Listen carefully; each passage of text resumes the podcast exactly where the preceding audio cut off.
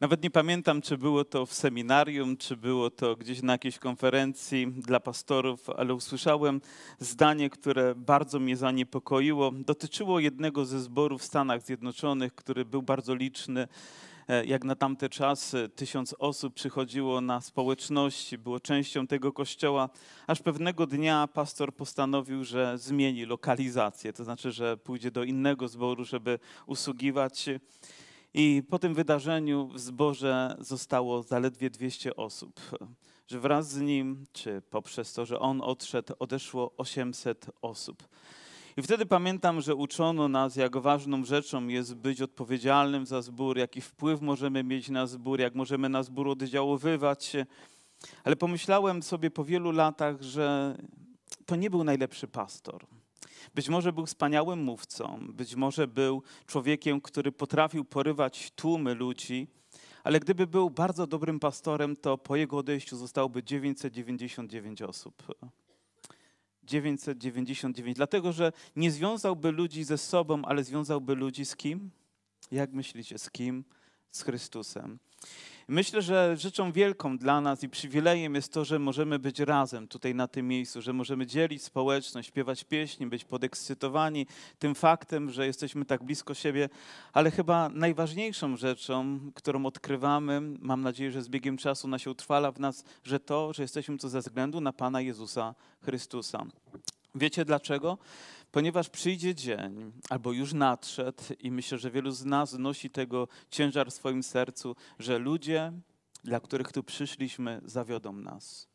Może nas rozczarują, może nas nawet zniechęcą. Jest to nieunikniona prawda takiej codziennej rzeczywistości. Czy mam rację? Powiedzcie. Pokiwajcie chociaż głowami. Wiem, że teraz rąk nie będziemy podnosić. Nie wiem, dlaczego na mnie patrzycie, ale, ale taka jest rzeczywistość. Dlatego chciałbym zostawić Wam słowa, które mam nadzieję staną się tak ważne, jak powinny być ważne.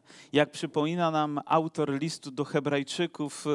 Um, I nie wiem, czy wiecie, że ten list w zasadzie to jest kazaniem, które zostało czy napisane, wypowiedziane, napisane, bowiem jest to mowa, która ma swoje różne momenty, ale ten fragment uznaje, że jest jednym z ważniejszych również fragmentów. W zasadzie cała uwaga tego listu zwrócona jest na kogo?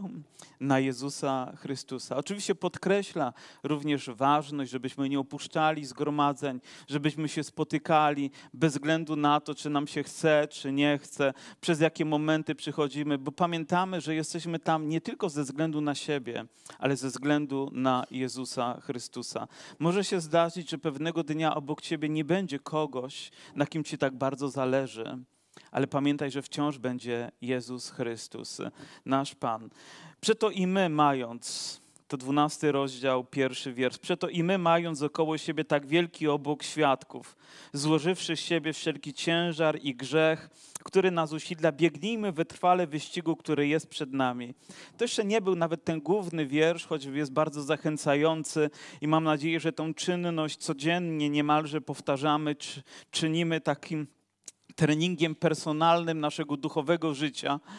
Ale kolejny wiersz, który mam nadzieję utkwi nam dzisiaj głęboko w pamięci i wyryje się wręcz w naszych sercach, mówi tak: patrząc na Jezusa, sprawcę i dokończyciela wiary, który zamiast doznać należnej mu radości wycierpiał krzyż, nie bacząc na jego hańbę i usiadł na prawicy tronu Bożego. Patrząc na Jezusa, patrząc na Jezusa.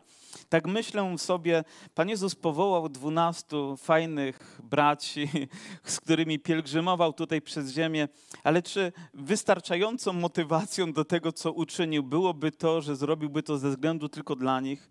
Czy nie zrobił tego ze względu na swojego ojca?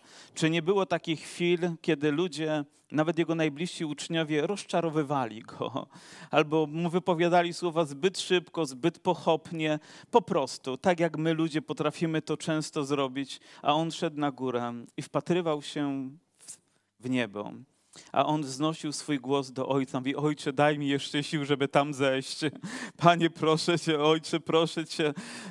I myślę, że tak mogły wyglądać te rozmowy naszego Pana ze swoim ojcem. Ale autor uczy nas, abyśmy wiedząc, że to Bóg objawił nam się w Jezusie, patrzyli na Niego, sprawcę i dokończyciela wiary. Nie doznał tego, co mu się należało, ale wziął na siebie to, co należało się nam aby zanieść na Golgotę. Przeto pomyślmy o tym, który od grzeszników zniósł tak wielkie sprzeciwy wobec siebie, abyście nie upadali na duchu utrudzeni. Oczywiście to jest kwestia starzenia się i moje dzieci, i nie tylko dzieci, podkreślają w to moje życie, że stałem się trochę sentymentalny, że mam dużo takich wycieczek gdzieś w przeszłość. To rzeczywiście wiek robi swoje, ale odnoszę też pewne wrażenie, że pokolenie wcześniej ludzi ewangelicznie wierzących było nieco silniejsze od obecnego. Że ich wiara była bardziej taka niezłomna, że różne rzeczy, różne trudności się wydarzały, a oni kroczyli za Panem. Zdarzały się nawet bardzo trudne rzeczy w zborach i były kłótnie i były spory, ale bez względu na wszystko przychodzili następnej niedzieli i stawali, by oddać Bogu chwałę. Co było być może dziwne nawet, ponieważ emocje czasami nami targają i człowiek jest zniechęcony, ale oni chyba lepiej rozumieli, co to znaczy patrzeć na Jezusa, patrzeć w każdej sytuacji na Jego. Czasami musimy odwrócić wzrok od tego horyzontalnego spojrzenia i spojrzeć w górę, spojrzeć w niebo, spojrzeć na Boże dzieło. Chciałbym inny fragment również przytoczyć, który oczywiście jest dopiero wstępem do całego kazania. Jest to z pierwszego listu do Koryntian, z 15 rozdziału, wiersz 22, który mówi tak: Albowiem jak w Adamie wszyscy umierają. Prawda. Odkąd człowiek upadł, a na imię miał Adam, wraz z nim upadli wszyscy oprócz jednej osoby, którą jest Jezus Chrystus. W Adamie wszyscy, nie ma wyjątku, każdy. On rozpoczął, a ta lawina, powiem, idzie dalej, idzie dalej i człowiek nie w stanie sam z siebie jej zatrzymać, nawet jeżeli chciałby, po prostu umieramy. Wiecie, co to znaczy, że zawodzimy?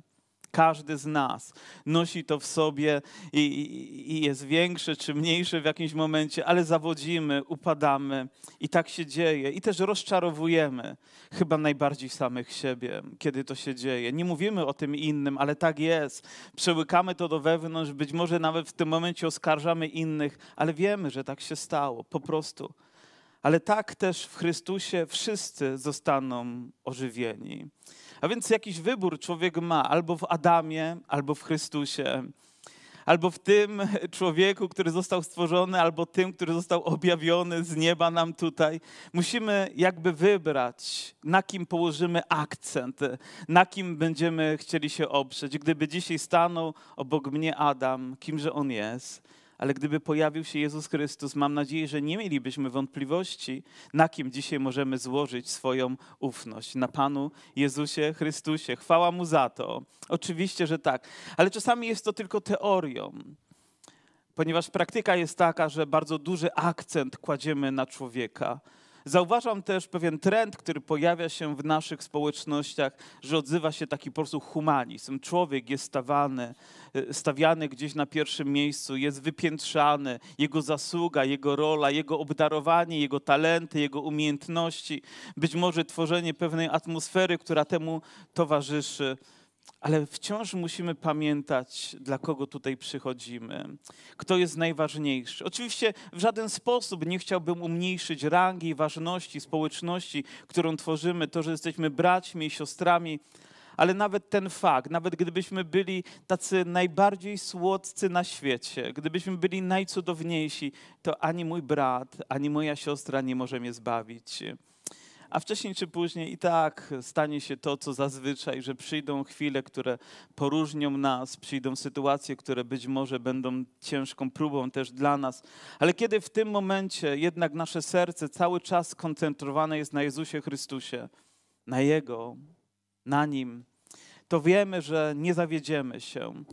I dlatego też czytając całą Biblię, dochodzę do różnych fragmentów, które dla ludzi są pewnym usprawiedliwieniem tego, jak oni żyją, jak oni postępują, dlatego że spotkali kogoś, kto był niedoskonały, kogoś, kto zawiódł, kogoś, kto upadł, a poprzez niego, tak jak w domino, tak jeden się przewróci, a wszyscy inni zaczynają się przewracać, jeden drugiego, jeden drugiego, jeden drugiego. Być może takie domino huknęło również i w ciebie tak, ponieważ było tak blisko, jak bomba, która wybucha, raniąc, ponieważ te wieści się pojawiają. Nawet czytałem kiedyś pewien artykuł człowieka, który myślał, że znalazł takiego Mesjasza w ludzkiej postaci tutaj na ziemi, współczesnego kaznodzieję, który był tak wspaniałym nauczycielem, porywał tłumy, był apologety, apologetą, tak? apologetą, był człowiekiem naprawdę głęboko myślącym na temat zrozumienia też i Biblii. Nie powiem wam jego nazwiska, ale u kresu jego dni okazało się, że prowadził rozwiązłe życie, że tutaj na, były konferencje, na których uwielbiano Pana, a w hotelu zapraszał sobie ko kobiety, z którymi tragedia, prawda?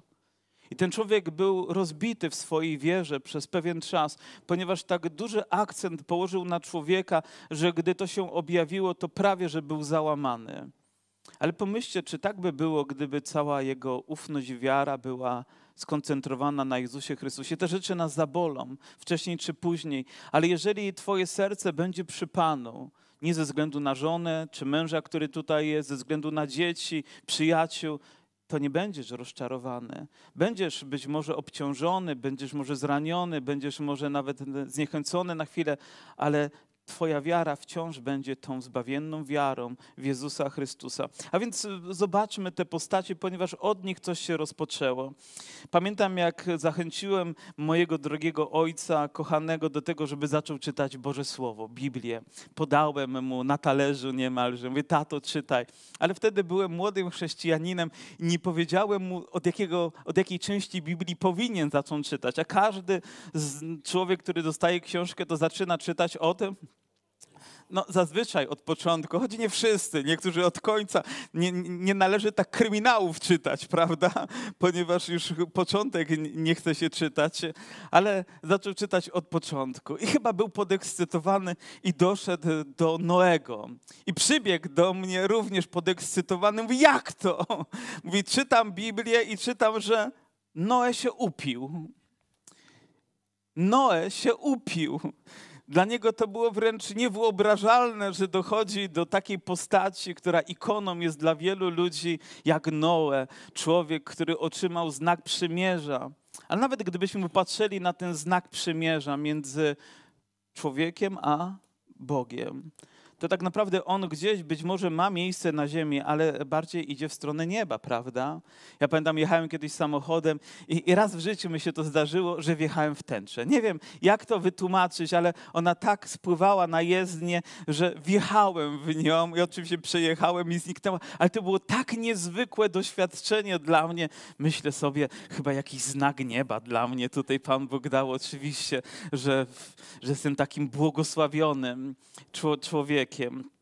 A raz mi się zdarzyło, że tęcza była poniżej mojego spojrzenia. Byliśmy wtedy w górach i nawet Janusz wtedy był i grupa też Steam Challenge była niezwykłe. Nawet zdjęcia żeśmy sobie robili. Jak ktoś chce, mogę pokazać dowody, nad kim jest tęcza. Ale ona wskazuje na Boga, nie na człowieka. To Bóg zawarł przymierze z człowiekiem. Ale tutaj jest akcent na Noego, który upił się i wiecie, z tego powodu jeden z jego synów miał problemy, dlatego że dwaj pozostali, widząc to, zakryli jakby tą hańbę, sromotę swojego ojca, ale jeden nie odwrócił swojego wzroku i poniósł tego bolesne, bolesne konsekwencje. Naprawdę zły postępek, ale powiedzcie, czy on usprawiedliwia wszystkich pijaków? Bo jak Noe się upił, no to kto z nas może się nie upić? Kto z nas może nie sięgnąć po kieszeni? A mało tego, wszyscy oczywiście znamy jeszcze ten inny, lepszy fragment z Nowego Testamentu, Nowe Przymierze, pierwszy cud w Kanie Galilejskiej, jak Pan Jezus zamienił wodę. Ale miałby przemysł dzisiaj Pan, nie?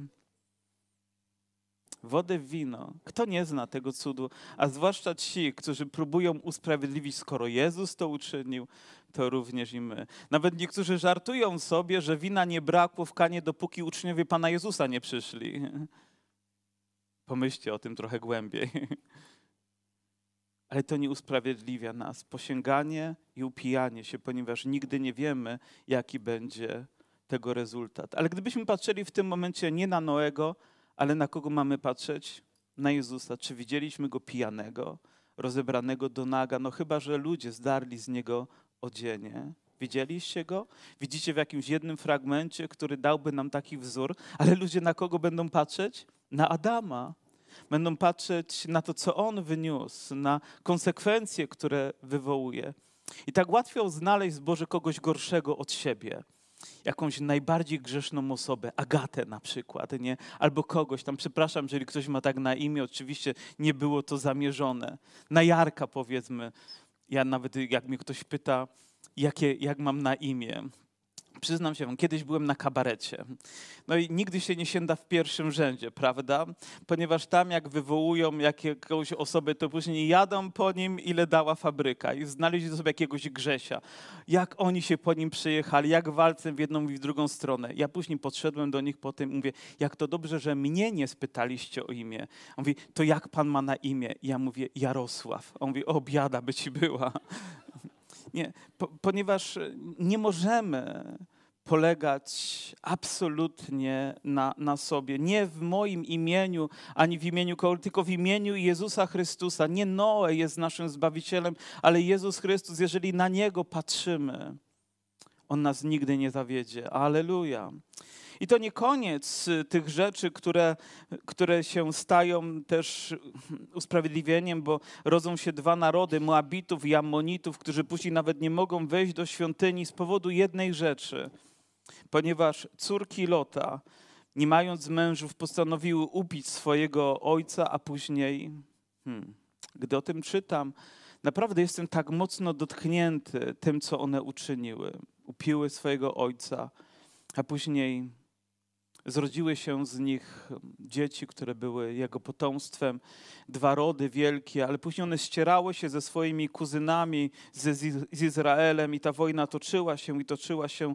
Zobaczcie, jedna rzecz, ale czy to usprawiedliwia nas, albo daje nam powód do tego, żebyśmy czynili coś podobnego, żebyśmy wykorzystywali jakąś sytuację, no bo okoliczności są tak niesprzyjające, to ja muszę coś ze swoim życiem oczywiście zrobić.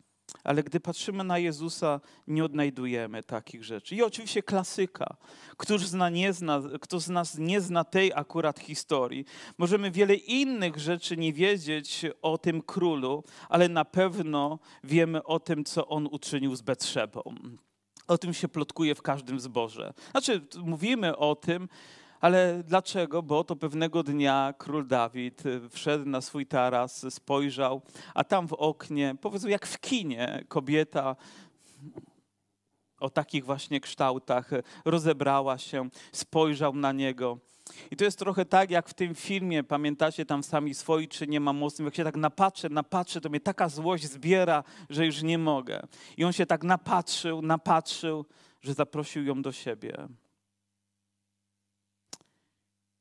I wiecie, co się wydarzyło dalej? Ona zaszła w ciążę, on wezwał jej męża i tak naprawdę skazał go na śmierć, nadał jego wyrok, choć nie zrobił tego własnymi rękami, ale stał się mordercą, tak jakby zlecił zabójstwo.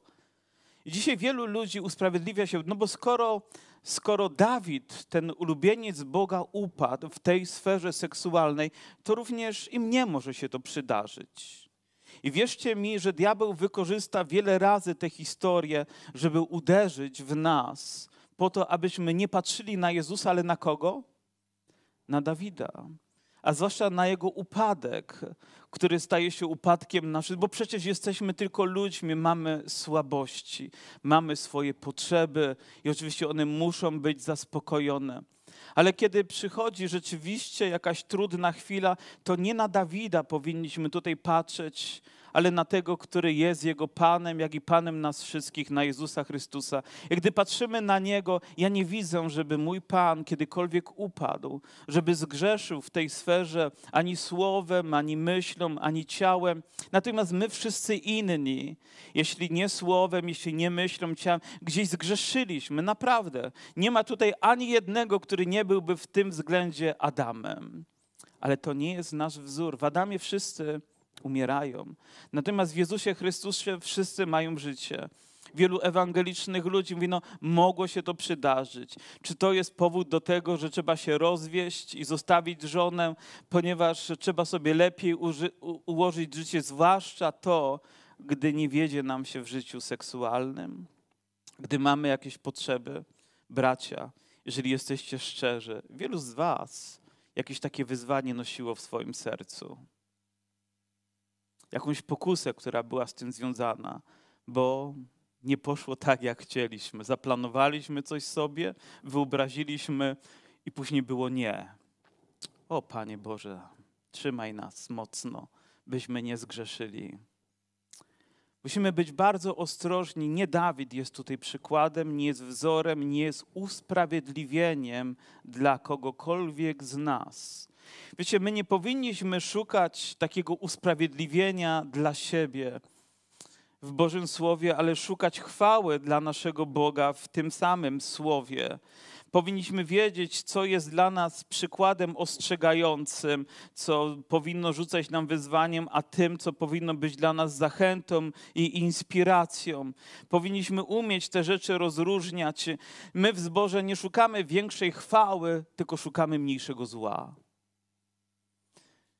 No bo w tej sytuacji trzeba znaleźć jakieś rozwiązanie, mniejsze zło. Nie to, co Bóg objawił, ale to, co my chcemy. Znacie historię z Betrzebą, więc nie muszę wam jej prawdopodobnie powtarzać. Ale inna historia, również Dawida, związana z pewną pokusą, która zrodziła się w jego sercu. Sukces może być przyczyną wielu upadków. Wiecie o tym? Że kiedy człowiekowi się zaczyna powodzić, to zaczyna być mniej czujny, ostrożny albo staje się arogancki, zarozumiały. Inni zaczynają go wynosić. O, bo ty, bracie, jak mówisz, to inni. O, ty jesteś naprawdę wyjątkowy. O, a ty jak śpiewasz, albo ty jak to, to jest naprawdę coś wielkiego, bo inni to tak niekoniecznie. Dawid być może miał taką chwilę słabości i postanowił policzyć lud. W zasadzie to policzyć tych zbrojnych swoich, jakby powiedzieć, jaki ja jestem silny. I zaczął liczyć Izraela i wyszło mu, że ma milion sto tysięcy ludzi pod zbroją. Potężna armia. Zobaczcie, milion sto tysięcy. W Judzie znalazło się 400 tysięcy tak, kolejnych e, pod zbroją i mówi, myśli sobie, no naprawdę jestem człowiekiem. Joab, jego, jego bliski człowiek, ostrzegał, by tego nie robił, ale Pan Bóg wyciągnął konsekwencje, ponieważ powiedział, nie wolno było tak robić. I teraz masz do wyboru. Mówi, albo trzy rzeczy przedkładam przed tobą, wybierz sobie jedną z nich. Mówi, albo trzy lata głodu, albo trzy miesiące tułaczki przed twoimi e, wrogami, albo trzy dni miecza Pana, nad tobą w postaci zarazy w kraju. Trzy rzeczy miał do wyboru.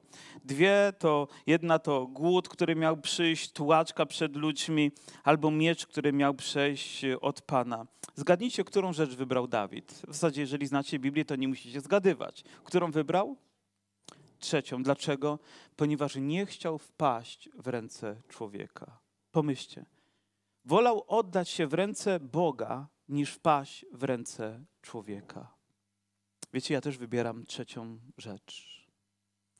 Bardziej wolę powierzyć moje życie Bogu niż komukolwiek innemu, ponieważ w Nim mam nadzieję, ponieważ w Nim mam łaskawość, ponieważ w Nim mam ufność. Natomiast nie wiedział, co zrobią wrogowie, nie wiedział, co zrobią ludzie z jego, z jego życiem, dlatego zrobił to. I myślę, że dobrze zrobił, choć rzeczywiście konsekwencje były takie, że 70 tysięcy mężów, będzie nie 7 tysięcy, nie 700, ale 70 tysięcy mężów poniosło śmierć. Oto tragiczny obraz który się pojawił. Ale gdy czytamy psalmy, dzisiaj był jeden z nich przywołany, i nawet gdybyśmy przywołali psalm 103, on wiele mówi o wspaniałych rzeczach, ale nie wiem, czy zauważyliście, że tam bardzo często pojawia się wiersz, który mówi on, on, on, on, on, on, on, on.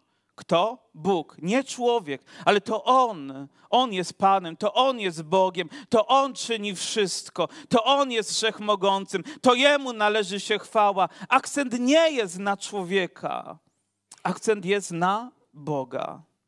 I uważam, że to jest niezwykle cenna lekcja. I również w psalmie 146, który zaczyna się tym słowem, którym zaczyna się sporo psalmów i mówi Halleluja!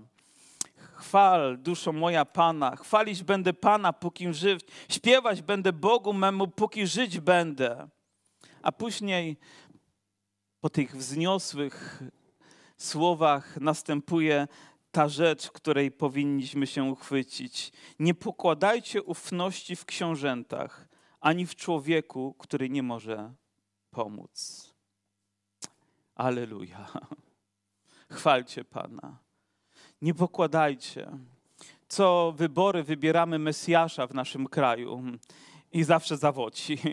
I za kilka miesięcy potrzebujemy nowego. I gwarantuję Wam, że gdy wybierzemy nowego, znowu będziemy potrzebowali innego, lepszego. I człowiek dotąd szuka, dotąd błądzi, dopóki nie spocznie w boku. Dopóki to on nie stanie się tym, na którym będziemy skupiać naszą uwagę i nasze serce, i którym będziemy pokładać całą naszą nadzieję. I bez względu na to, co zrobi człowiek, co zrobi monarcha tego świata, co zrobi ten rząd albo inni, ci albo inni przywódcy, nie w człowieku upatruję rozwiązania moich problemów, ale w Jezusie Chrystusie, moim Panu. Gdy odpuszcza, gdy opuszcza go duch, wraca do, do prochu swego, w tymże dniu giną wszystkie zamysły. Jego błogosławiony ten, którego pomocą jest Bóg Jakuba. Moglibyśmy doskonale również odnieść to, błogosławiony ten, którego ufnością i nadzieją jest ten, na którego mamy patrzeć, jak przypomina nam autor listu do Hebrajczyków, Jezus Chrystus. Być może dzisiaj ktoś przyjechał tylko po to, żeby usłyszeć te słowa i żebyś był tak wpatrzony w Chrystusa, tak wpatrzony w niebo, tak wpatrzony w Jego chwałę, że wszystko inne będzie zaledwie cieniem. Zaledwie. Tutaj brat mówi, jak daleko Bóg oddzielił wschód od zachodu słońca. Wiecie, wyszło mi na to, że to jest 300 milionów kilometrów bo jest jakieś 150 milionów między Słońcem a Ziemią, więc z drugiej strony drugie 150, więc 300 milionów. Więc jaka powinna być odległość między pokładaniem jakiejkolwiek ufności w człowieku, a w Bogu? Może nawet jeszcze większej. Tak powinna być różnica. Jeremiasz wypowiada również takie ważne słowa. Z pewnością nie znalazły się tutaj przypadkowo i nie dlatego, że miał zły dzień, ale mówi tak, tak mówi Pan przez niego. Przeklęty mąż, który na człowieku polega i z ciała czyni swoje oparcie, a od Pana odwraca się jego serce. Znowu mocne, znamienite słowa, które znowu ukierunkowują nasze myśli i nasze serce na kogo? Na Jezusa Chrystusa, na naszego Boga, bo wcześniej czy później to przekleństwo związane z Adamem, z grzechem spadnie na nas w taki bardzo mocny i bolesny sposób. Pan Jezus pewnego dnia w Ewangelii Jana, gdy miał tłum przed sobą i, i, dokonał wielu wspaniałych rzeczy, ludzie byli uzdrawiani. Jezus mówi tak, ale sam Jezus, czy mowa jest o nim, Jan mówi, ale sam Jezus nie miał do nich zaufania, bo przejrzał wszystkich i od nikogo nie potrzebował świadectwa o człowieku. Sam bowiem wiedział, co było w człowieku. Wiecie, to wydaje się takie niezrozumiałe. Zgromadzenie takie jak to, tyle uzdrowień, taka atmosfera, takie Boże działanie. A Pan Jezus patrzy i mówi: I co z tego? Jak nie mogę Wam zaufać, bo Was znam. Bo oni przyszli tam nie po to, żeby patrzeć na Niego, tylko wziąć od Niego to, czego potrzebowali, schowali w kieszeń, może swoje ciało i wyszli. I zapomnieli przyjść, może nawet, żeby oddać Mu należną cześć i na, należną chwałę. Oczywiście odnajdujemy wiele fragmentów w Bożym Słowie, gdzie mamy ostrzeżeniem przed tym, żeby nawet nie gorszyć bliźnich, żeby nasze postępowanie, bo to nie zwalnia nas z odpowiedzialności przed nami samymi, że jestem odpowiedzialny za mojego brata. Jeżeli on z powodu, z powodu mnie doznaje zgorszenia, to Pan Jezus mówi, to taka biada, że chłopie lepiej by było, żeby kamień młyński zawisnął na twojej szyi i bach, niż żebyś zgorszył jednego z tych maluczkich. To nie zwalnia z nas, że możemy robić, bo ja patrzę na Pana Jezusa, to w związku z tym ludźmi się nie muszę przejmować. Jeżeli będziesz patrzył na Pana Jezusa, to wtedy o wiele bardziej i mocniej będziesz przejmował się ludźmi niż kiedykolwiek wcześniej. Ja tylko chcę powiedzieć, że my musimy uporządkować kierunek naszego spojrzenia, to co powinno być akcentem najważniejszym, że nie człowiek, ale ten jeden, jedyny objawiony z nieba, człowiek Bóg, Jezus Chrystus ma pierwszeństwo w naszym zgromadzeniu, w naszych sercach. Na, na, na nim jest nasze spojrzenie, bo wszystko inne może być zwodnicze. I im dłużej będziemy żyć, tym więcej ten akcent będzie się pojawiał. I mówi: biada, biada z powodu zgorszeń, biada człowiekowi, przez którego zgorszenia przychodzą. I mówi: lepiej byłoby, żeby taki człowiek, jeżeli ma problem z ręką, to sobie odciął, jeżeli z nogą, niech sobie odetnie, jeżeli z okiem, to niech sobie Wiecie, co zrobi z okiem. Wiecie, co to może oznaczać, że Bóg wzywa nas, żebyśmy nie sięgali po jakieś rzeczy, nie chodzili tam, gdzie nie potrzeba, albo nie patrzyli na to, co nie potrzeba. Ale jeżeli będę patrzył na Niego, to nie będę miał ochoty sięgać. Nie wiem, czy mieliście też takie zdarzenie w rodzinie, że wasze dzieci, wy mówiliście nie, a wasze dzieci wyciągały swoją małą rączkę i tak testowały was, kiedy zareagujecie, czy w ogóle zareagujecie i sięgały po czymś. Nie ruszaj tego, a dziecko tak wyciąga i patrzy na ciebie, kontroluje, uśmiecha się oczywiście, tym cudownym spojrzeniem czaruje jak tylko może, ale oczywiście wyciąga swoją rękę. Zdarzyło wam się to? A czy zrobiliście to dlatego, że nie kochacie swojego dziecka? Czy dlatego, że chcecie je ostrzec? Nie wyciągaj, może nie chodź. Tam, gdzie Twoje życie może przepaść, może nie patrz na to, co będzie gorszyć albo prowadzić cię do grzechu, ale gdy będziesz patrzył na Jezusa, doznasz tego, czego potrzebujesz. Diabeł potrafi posługiwać się Bożym Słowem i czyni to doskonale. Pan Jezus był kuszony, diabeł wyciągnął fragmenty Bożego Słowa, rzucił w nimi w Jezusa. Mówi, no jak to? Przecież możesz to zrobić. Albo inną rzecz, przecież masz tę obietnicę, mamy te przykłady, możemy się nimi usprawiedliwiać. Ale autor listu do hebrajczyków powraca do tego jednego fundamentalnego wersza. Mówi, patrząc na Jezusa, gdy Go uwielbiasz, patrz na Jezusa. Gdy się modlisz, nie próbuj nadużywać swojej modlitwy patrząc na ludzi. Patrz na Jezusa. Gdy czytasz Boże Słowo, nie szukaj usprawiedliwienia dla siebie, ale patrz na Jezusa. Jak On by zareagował na tę sytuację, jak On by się zachował. Czy myślisz, że Pan Bóg był szczęśliwy, gdy Noe się upił, albo Dawid zgrzeszył, albo te inne, że, że Pan Bóg mówi, no nie, no to musiało się wydarzyć. Bóg ubolewa nad tymi wszystkimi rzeczami. Musimy wiedzieć tą również rzecz, od której rozpoczęliśmy dzisiaj nasze nabożeństwo, że nie ma w nikim innym zbawienia. Wiecie, apostołowie byli powołani przez Pana, byli mężami Bożymi, byli ludźmi, którzy mieli namaszczenie i pełni ducha.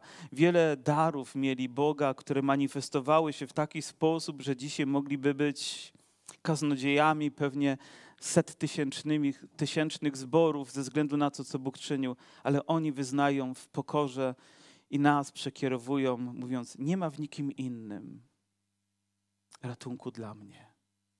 Nie zostałem zbawiony w imieniu Piotra, Jana, ani Jakuba, tylko zostałem zbawiony w Jezusie Chrystusie. Dlatego moje spojrzenie, moja wiara dzisiaj opiera się na Nim. Mam nadzieję, że również Twoja. Mam nadzieję, że jesteś tutaj z tego powodu.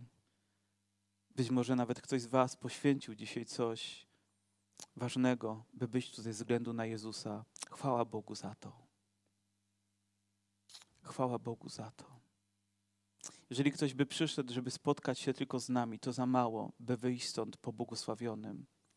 Ale jeżeli przyszedłeś tu, by wspólnie razem z nami spojrzeć na Jezusa, na swojego Pana, swojego sprawcę, dokończyciela wiary, wyjdzie stąd pobłogosławionym.